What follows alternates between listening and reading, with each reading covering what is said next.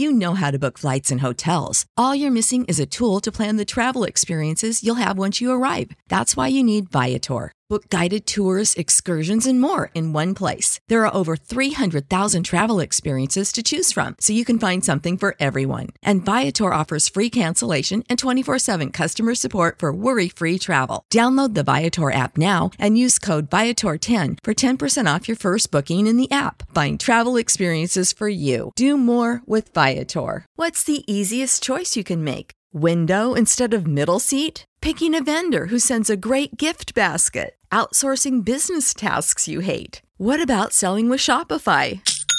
Whether you're selling a little or a lot, Shopify helps you do your thing, however you cha-ching. Shopify is the global commerce platform that helps you sell at every stage of your business. From the launch your online shop stage to the first real life store stage, all the way to the did we just hit a million orders stage. Shopify's there to help you grow. Whether you're selling scented soap or offering outdoor outfits, Shopify helps you sell. Wherever and whatever you're selling, Shopify's got you covered. Sign up for a $1 per month trial period at shopify.com slash try. Go to shopify.com slash try now to grow your business, no matter what stage you're in. Shopify.com slash try.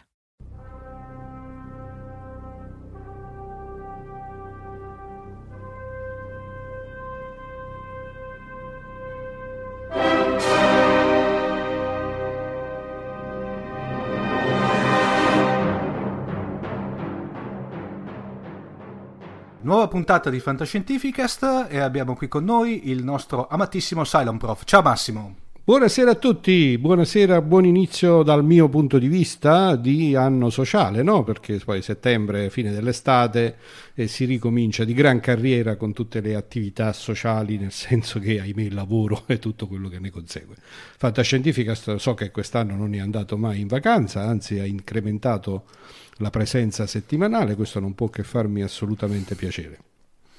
Beh, Massimo, l'abbiamo dovuto fare, sai, perché sennò altrimenti i, i, no- i nostri mai contenti, ma meglio così, ascoltatori sono altrimenti praticamente eh, ci... eh, an- pro- protestavano per, eh, diciamo... Li abbiamo abituati troppo bene. Oh, che bello, vai, proseguiamo così. Proseguiamo così.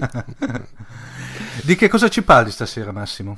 Allora, stasera è una puntata, una, una um, diciamo, chiacchierata che eh, per me è particolarmente simpatica ed interessante perché voglio parlarvi di due romanzi abbastanza recenti, anzi uno dei due è recentissimo, è uscito a giugno, eh, che affrontano delle tematiche che sono nello stesso tempo eh, fantascientifiche e digitaliane, come sapete, no? Digitalia eh, mi vede impegnato ogni settimana, è una delle, eh, del, delle cose che mi tengono più attivo e curioso su quello che accade con l'impatto delle tecnologie nel cambiamento del nostro mondo e questi due romanzi sono una riflessione eh, contemporanea in chiave fantascientifica su appunto quello che eh, il possibile cambiamento proprio strutturale della nostra società piuttosto che quello, che quello che ci aspetta nel futuro immediatamente prossimo come conseguenza della diffusione delle tecnologie digitali.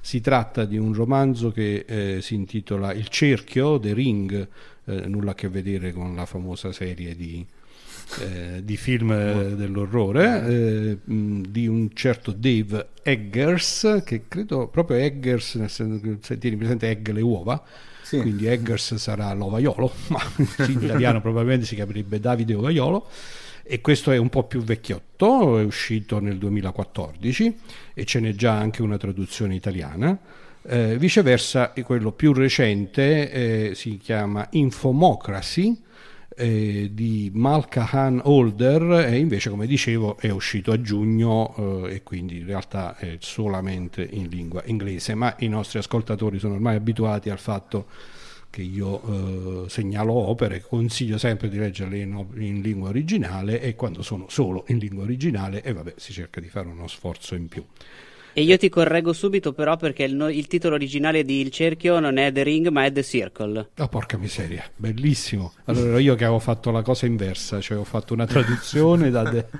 da cerchio al ring, hai ragione, The Circle. Eh, vedi quando si leggono le opere già tradotte? eh? È un pasticcio. Allora, Il The Circle a questo punto eh, affronta una tematica che oggi è veramente all'ordine del giorno, fino al punto che forse si potrebbe dire che non è nemmeno fantascienza in senso assolutamente stretto come proiezione del futuro, ma piuttosto come riflessione sul, eh, sul contemporaneo perché la tematica è eh, la diffusione capillare e le evoluzioni possibili di quelli che oggi chiameremmo i social network sostanzialmente e delle mm, diciamo, aziende eh, che oggi la fanno da padrone nella diffusione delle tecnologie digitali che usano il concetto di informazione e il concetto di, eh, di rete, di connessioni, mm. di appunto social network eh, in, in, una maniera che sempre di più eh, tende a costruire un ambiente integrato nel quale il concetto di privacy eh, comincia ad essere intaccato e viene messo in discussione. No? Cioè, la tematica di fondo è una riflessione ultimativa su quello che succede quando si lascia che delle aziende private, delle società private, attraverso un'innovazione tecnologica profonda che introduce un nuovo modo di comunicare e di relazionarsi, un nuovo modo di interagire con tutti i desideri e le esigenze dell'essere umano in termini di mercato, di mhm. servizi, di pagamenti, eccetera, eccetera, quando tutto questo diventa così invasivo, così capillare, così eh, diciamo, ritenuto indispensabile e necessario per fornire una certa qualità del servizio, da mettere proprio in discussione alcuni concetti fondamentali che sono il rispetto della privacy dei singoli individui, il fatto che uno possa avere senza necessità che ci sia niente da nascondere, no? questa è una tematica abbastanza tipica, chi fu credo il fondatore di Facebook che in qualche sì. maniera fece quell'affermazione abbastanza banale del tipo ma se tu non hai niente da nascondere perché non dovresti condividere le tue informazioni?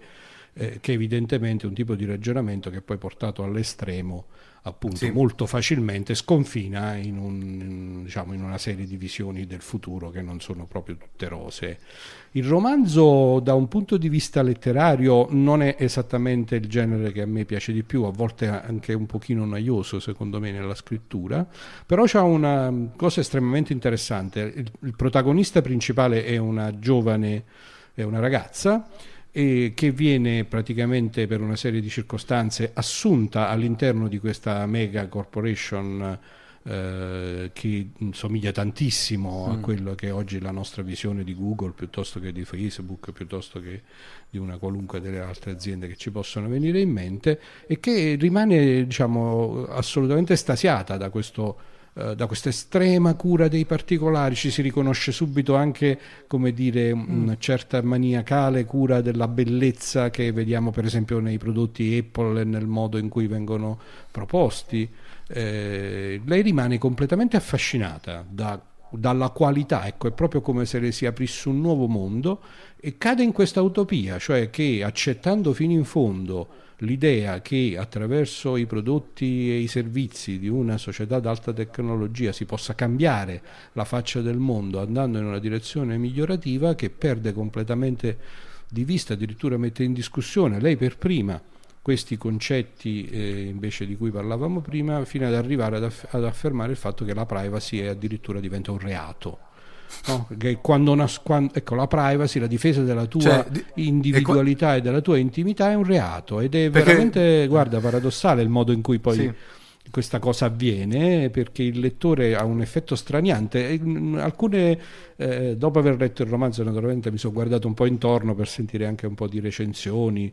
Ci sono quegli ambienti che consiglio, per esempio, a Goodreader eh, uh-huh. non so se lo conoscete, che è un sito dove... Di, di nome. Eh, eh, sì, c'è un sito do- molto bello dove poi la comunità dei lettori interagisce lasciando recensioni a volte anche molto critiche piuttosto che molto positive in grande quantità. È stato paragonato da alcuni di questi recensori, diciamo, non professionisti, alla sensazione che lascia la lettura dei romanzi di Philip Dick. No? C'è mm. questa strana confusione tra la realtà come oggi è noi la percepiamo e la realtà che viene raccontata, che è veramente molto molto molto simile alla nostra realtà, ma differisce di quei piccoli particolari che ti fanno capire che è un'opera di fantasia e ti fanno anche interrogare su quanto questa fantasia sia lontana dalla nostra appunto evoluzione eh, molto vicina, diciamo. Uh, perdonami di, Massimo, uh, due, due, due, te le faccio subito due domande. Dicevi, dicevi, che praticamente non ti piaceva il modo con cui è scritto, ma perché è scritto il senza dare spoiler ovviamente. Ma sai, anche Dick a me non piace, cioè mm. c'è un problema di stile dello scrittore. Ah, no, okay, lo stile, stile dello cioè, scritto... È... Eh, okay. Sì, non è scritto male il romanzo, assolutamente, salvo che secondo me in alcuni passaggi eh, è un po' lento, forse però mm. è anche, come dire, una cosa studiata per appunto introdurre piano piano con una serie di racconti anche molto dettagliati di scene che uno può considerare un pochino banale diciamo non è un romanzo con un passo un po', un po eh. tipo la, alla Tom Clancy eh, io... mh, mm, secondo me no, è ancora un po' diverso perché le parti lente sono secondo me volutamente lente sono tutte quelle che non avvengono all'interno del cerchio perché praticamente questo cerchio è un campus gigante dove la gente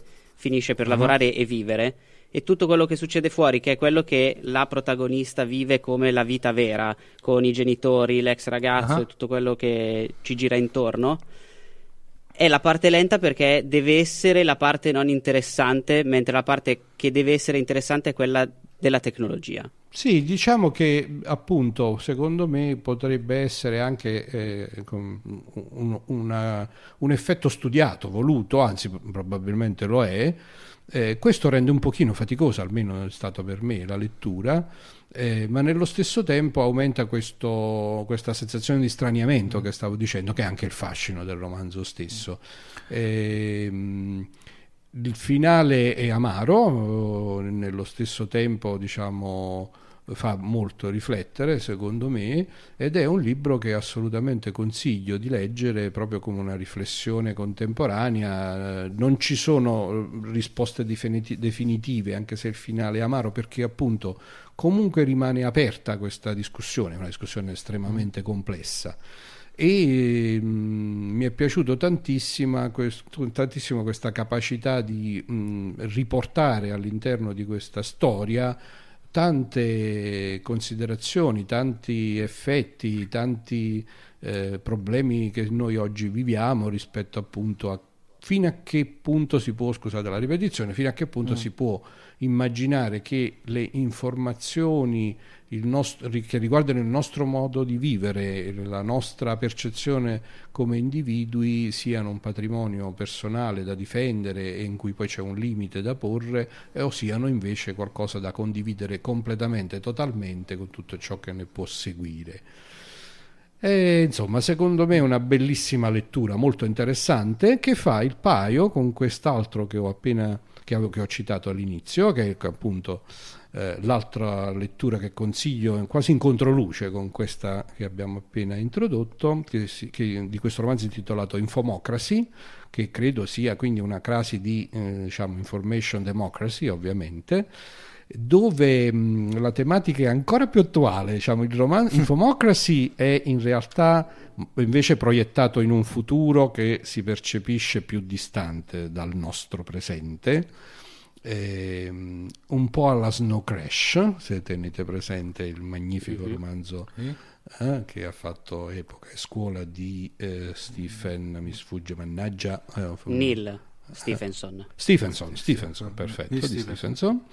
Eh, però pur essendo appunto proiettata un po' più nel futuro la tematica è molto molto calda quest'anno perché di fatto si parla di elezioni eh, cioè è una proiezione. Allora, innanzitutto c'è una trasformazione molto più profonda della nostra appunto contemporaneità perché l'ipotesi che fa eh, l'autrice è il fatto che eh, l'impatto delle tecnologie sono sostanzialmente le stesse tecnologie de- del cerchio, cioè quelle appunto della eh, diffusione capillare di internet, dei mezzi di comunicazione di massa, delle nuove modalità di tipo social network e varie.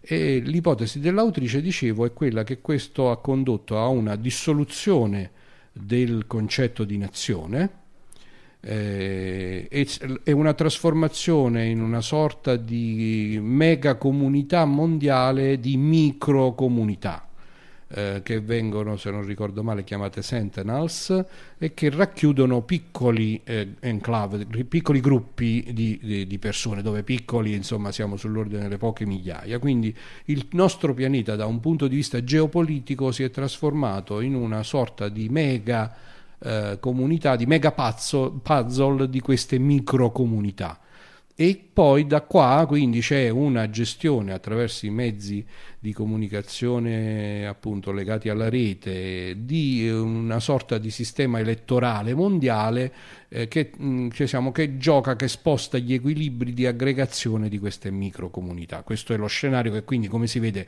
è effettivamente molto più fantascientifico, molto più sì. proiettato nel futuro di quello del cerchio.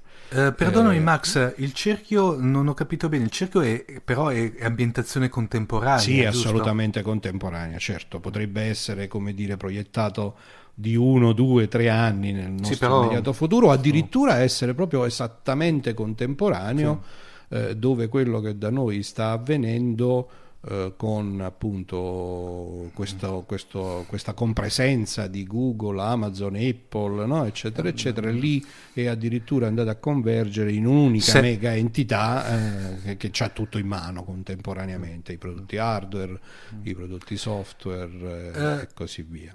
Domanda, domanda a tutti e tre. Eh, da quanto allora premesso che il cerchio no, non l'ho letto e tra l'altro eh, l'avevo già accodato infatti me lo sto notando adesso dalla mia da, una, da un Evernote che l'avevo già accodato nelle cose da prendere. Non vi sembra la trama del cerchio che abbia molti punti in contatto con quel film del 2001 che era Sinapse? Non confesso, so confesso non so di non, non averlo visto. No io non l'ho visto quello, no, mi sa che non l'ho visto neanche io Synapse. Quello con Tim Robbins eh, che faceva la parte praticamente di una sorta di Bill Gates, eh, che anche lui aveva il concetto di campus, il concetto di eh, che recluta giovani, diciamo, giovani talenti e questi rimanevano addirittura frastornati dall'ambiente. Cioè, va bene che lì era più Synapse era molto più thriller, aveva proprio un taglio decisamente più thriller però trovo molti punti in contatto con, con questa pellicola. Bene, correremo a vedere Sinapsi così ti possiamo o smentire o confermare. Eh, volevo solo concludere Infomocracy così poi possiamo uh-huh. parlare dei due romanzi in controluce. Da questo scenario che, che ho descritto no? di, di, trasformazione abbastanza significativa, no? di proiezione in un futuro non assolutamente immediato, eh, del nostro pianeta, poi invece in Infomocracy, a differenza che nel cerchio, eh, si innesta una storia di avventure, di thriller, un vero e proprio thriller, giocato intorno a delle tematiche abbastanza classiche che sono appunto quelle legate con la possibile corruzione, gestione eh, diciamo non trasparente e comunque non, non coerente, non corretta eh, delle elezioni. No? Il tema poi del romanzo è proprio il fatto che si è alle soglie di una di queste elezioni che ogni tot anni si ripetono e che di fatto poi gestiscono eh, eh danno luogo a queste aggregazioni che si trasformano nel vero e proprio potere di governo di questo nuovo tipo di società. E quindi si innesta intorno a questo discorso e questa riflessione su quello che potrebbe accadere come esito ultimo dell'impatto delle tecnologie di cui stiamo parlando, a questo si aggiunge una storia molto appassionante, molto intrigante, eh, in cui tre protagonisti, tre coprotagonisti eh, che vengono da parti diverse, che hanno storie personali diverse, ruoli molto diversi, si incontrano, si incrociano in una storia mozzafiato, quindi invece si capisce da come lo sto raccontando mm. che Infomocracy da questo punto di vista, dal punto di vista squisitamente letterario, mi è piaciuto molto di più. È un libro di non semplicissima lettura, eh, perché c'è anche una in, invenzione del linguaggio, no? essendo appunto proiettato in un mondo un po' più lontano dal nostro, ci sono un po' di giochi, di neologismi eh, di parole che non sempre, credo, anche qui secondo me volutamente da parte dell'autrice, non vengono spiegati no? in maniera didascalica, vengono lasciati all'interpretazione del lettore. Questa cosa, insomma, ovviamente in lingua inglese non è banalissima per il lettore italiano. Eh. Sarei curioso, sono curioso di capire. Il romanzo è uscito a giugno, ha già avuto un grande successo di critica e credo anche di pubblico, ovviamente nel mondo anglosassone. Sono molto curioso di vedere se eh, verrà tradotto qui da noi e come andrà la traduzione, perché è interessante poi vedere come viene eh, resa questa capacità poi dell'autrice di inventarsi nuove situazioni, nuovi linguaggi e così via. Eh, il, mi è capitato di leggere eh, contemporaneamente, diciamo contemporaneamente a distanza di poche settimane i due romanzi e mi è, è stato veramente molto interessante perché appunto eh, ambedue in, mettono in evidenza questo eh, questo impatto no, delle tecnologie e del modo in cui le tecnologie possono trasformare il nostro modo di vivere, nello stesso tempo eh, ambedue i romanzi con punti di vista molto differenti però eh, portano alla luce la componente umana.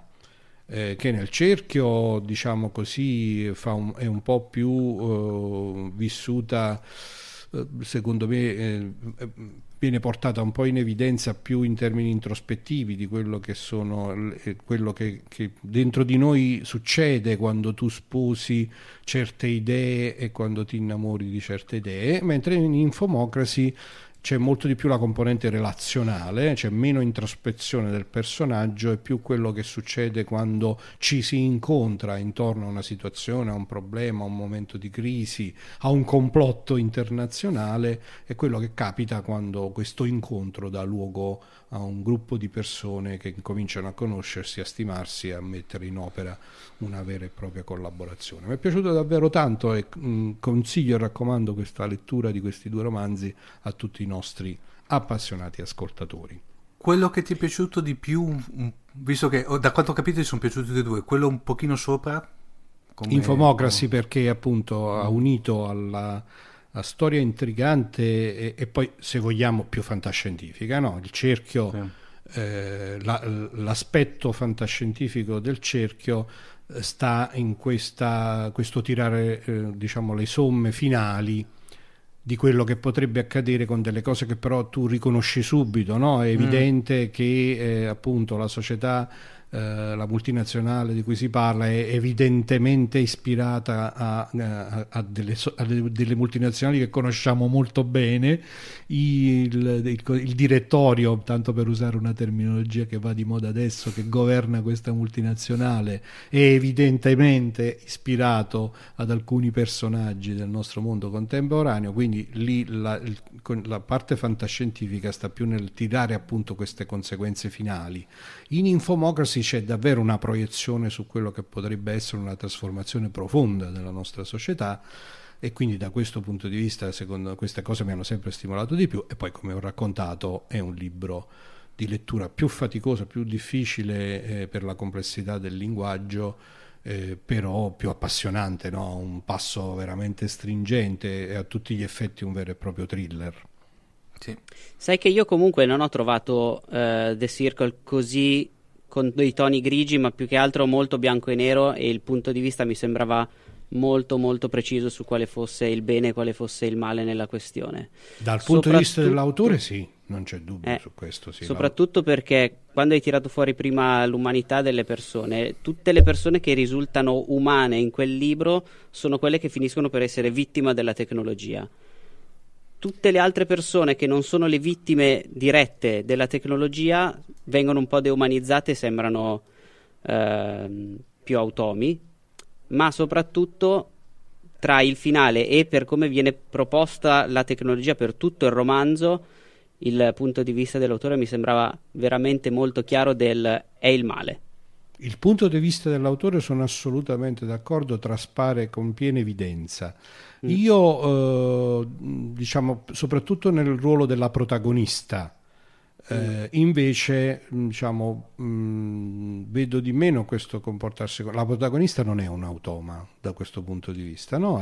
No. Vive una. Um, cioè, tu dall'esterno vedi una profonda trasformazione che è evidente che dal punto di vista dell'autore è negativa. Però lei la vive con, talmente, con tale entusiasmo e con tale ingenuità e con tale eh, che tu ti chiedi: ma può capitare questo davvero? Però non, non, ti sembra, almeno, almeno, ovviamente qui siamo scivolati veramente nella percezione individuale, eh, non mi è sembrato come eh, che, che, fosse una marionetta nelle mani del teorema dell'autore, ma che piuttosto fosse una riflessione vera su quello che può accadere. Ecco, questo intendevo. Sì. Eh. In Infomocracy, per esempio, ripeto, l'umanità dei singoli personaggi è meno approfondita, eh, mentre viceversa viene fuori questa, questo concetto di squadra, di ensemble, e del fatto che quando le persone si incontrano, anche provenendo da storie e da mondi molto differenti, e si mettono insieme, eh, sta in questa relazione la capacità dell'essere umano di poi vivere, sopravvivere, trasformare a qualunque tipo di tecnologia, qualunque tipo di, anche di aggregazione sociale. E... andrò a leggere Infomocracy perché eh, mi è piaciuto e quindi sì, adesso farò questo sì, confronto. Sì, sì. Eh, fammi sapere anche se per te pure è difficile dal punto di vista della lettura della lingua, eh, perché è un inglese un po' complesso e poi questi neologismi eh, mm. Sai, quando ti inventi una parola nuova che ha evidentemente lo scopo di farti intravedere come certe cose si sono trasformate nel futuro, questa cosa è nello stesso tempo appassionante ma anche un po' complicata ci metti un sì, po' di ma questo che vuole dire ma che eh, è veramente almeno me, per me è appassionante dai mm-hmm. Invece Massimo volevo uh, un attimino... Comunque è stata una sorpresa, scusami eh, Omar, sì. è, stata veramente una sor- è stata veramente una sorpresa, forse invece, voglio dire, è stata una sorpresa, scusatemi se mi sto ripetendo, mm. il fatto mm. di aver scoperto questi due romanzi eh, che parlano di queste cose proprio in questo momento. No? Sono sì. un'evidente ulteriore testimonianza che la fantascienza, come è sempre eh. stata, è uno strumento veramente eccezionale per eh, come dire, sperimentare su quel che potrebbe accadere. No? È, è, è lo scenario ideale, è lo strumento ideale per poter fare le riflessioni più strane, più inverosimili o anche più banali Beh. e metterle in, eh, in, scena e vedere che succede. Sì, no, ma eh, ormai salta anche il famoso, eh, la, famoso, la famosa frase la realtà supera la fantasia, anche perché, per esempio, è di oggi la notizia che sembra che ci sia la Walt Disney che stia per acquistare Twitter, eh? Vedi? Aiuto, aiuto. Non okay. vedo nemmeno come possa andare a finire questa cosa. Eh... No, beh, io, io, sono molto preoccupato perché non oso immaginare che cosa possa succedere. Ehm, tra l'altro, invece, Massimo, volevo invece farti, visto permettetemi ragazzi, Matteo e, Cla- e, Claudio se ne parlo, però mi sono molto piaciuti e poi bene o male sono, in, diciamo, quasi di famiglia, però mi è molto piaciuta quella scelta invece di, di romanzi, che, di racconti brevi che hai fatto per Inutile. Ah, ti ringrazio.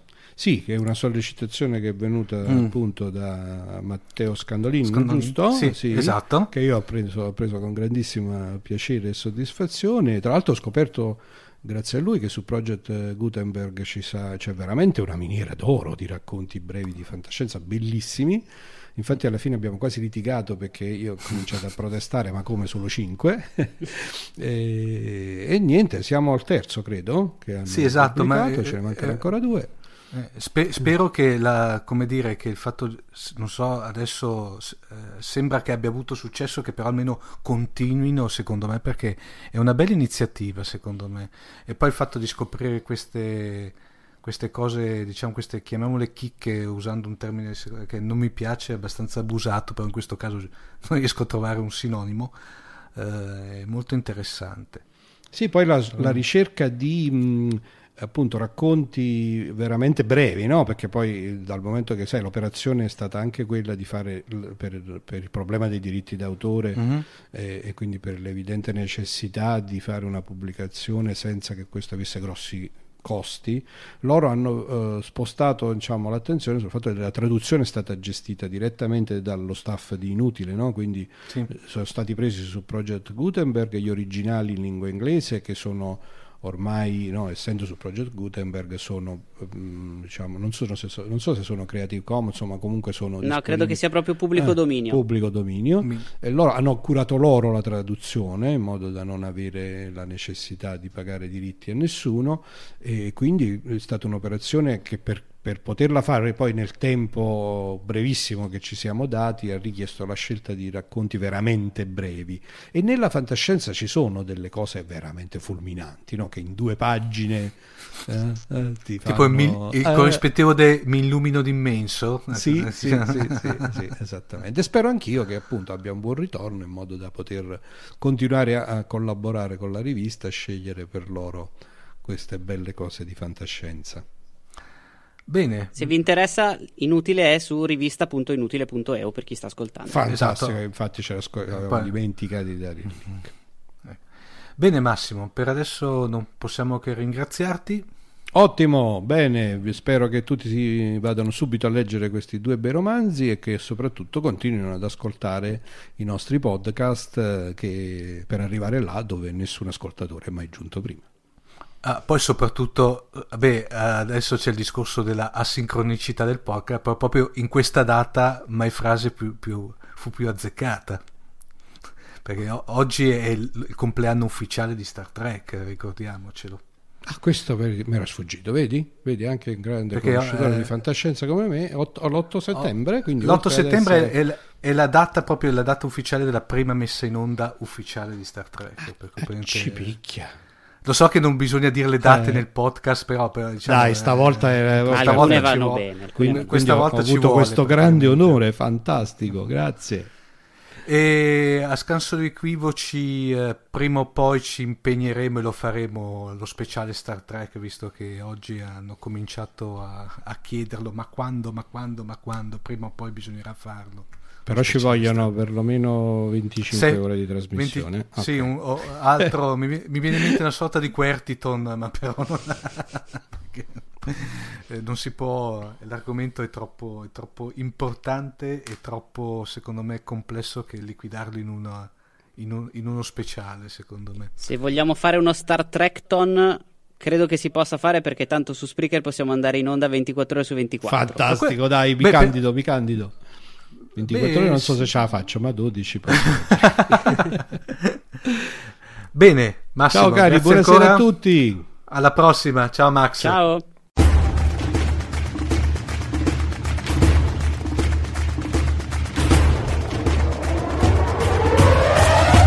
Dal ponte di comando di Fantascientificast è tutto anche per questa puntata. Fantascientificast è il podcast di fantascienza di Querti, il più grande network di podcast in Italia. Trovate tutti gli episodi su fantascientificast.it e su QWERTY.it, dove potete anche associarvi al nostro network o fare una donazione usando il tasto apposito che trovate all'indirizzo QWERTY.it slash associati. Potete anche decidere di fare una donazione continuativa di 3 euro ogni due mesi. Trovate tutti gli episodi anche su Spreaker e su iTunes, dove vi invitiamo a lasciare una recensione e un voto a 5 stelle. Se volete scriverci potete farlo su Twitter, dove ci trovate come @fantascicast, su Facebook alla pagina facebook.com slash fantascientificast o potete scriverci una mail a redazione at fantascientificast.it. Omar Serafini, Claudio Serena e Matteo Mantovanelli vi augurano lunga vita e prosperità.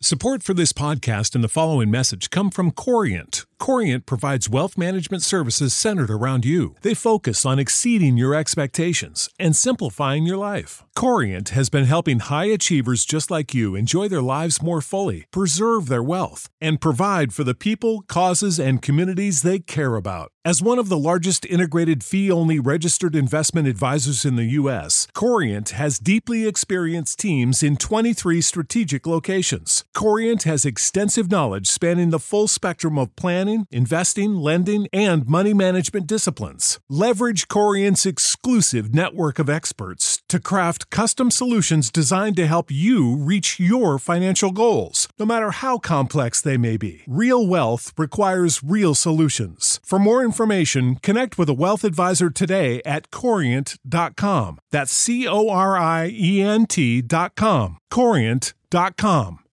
When you need mealtime inspiration, it's worth shopping Kroger, where you'll find over 30,000 mouthwatering choices that excite your inner foodie. And no matter what tasty choice you make, you'll enjoy our everyday low prices, plus extra ways to save, like digital coupons worth over $600 each week. You can also save up to $1 off per gallon at the pump with fuel points. More savings and more inspiring flavors make shopping Kroger worth it every time. Kroger, fresh for everyone. Fuel restrictions apply.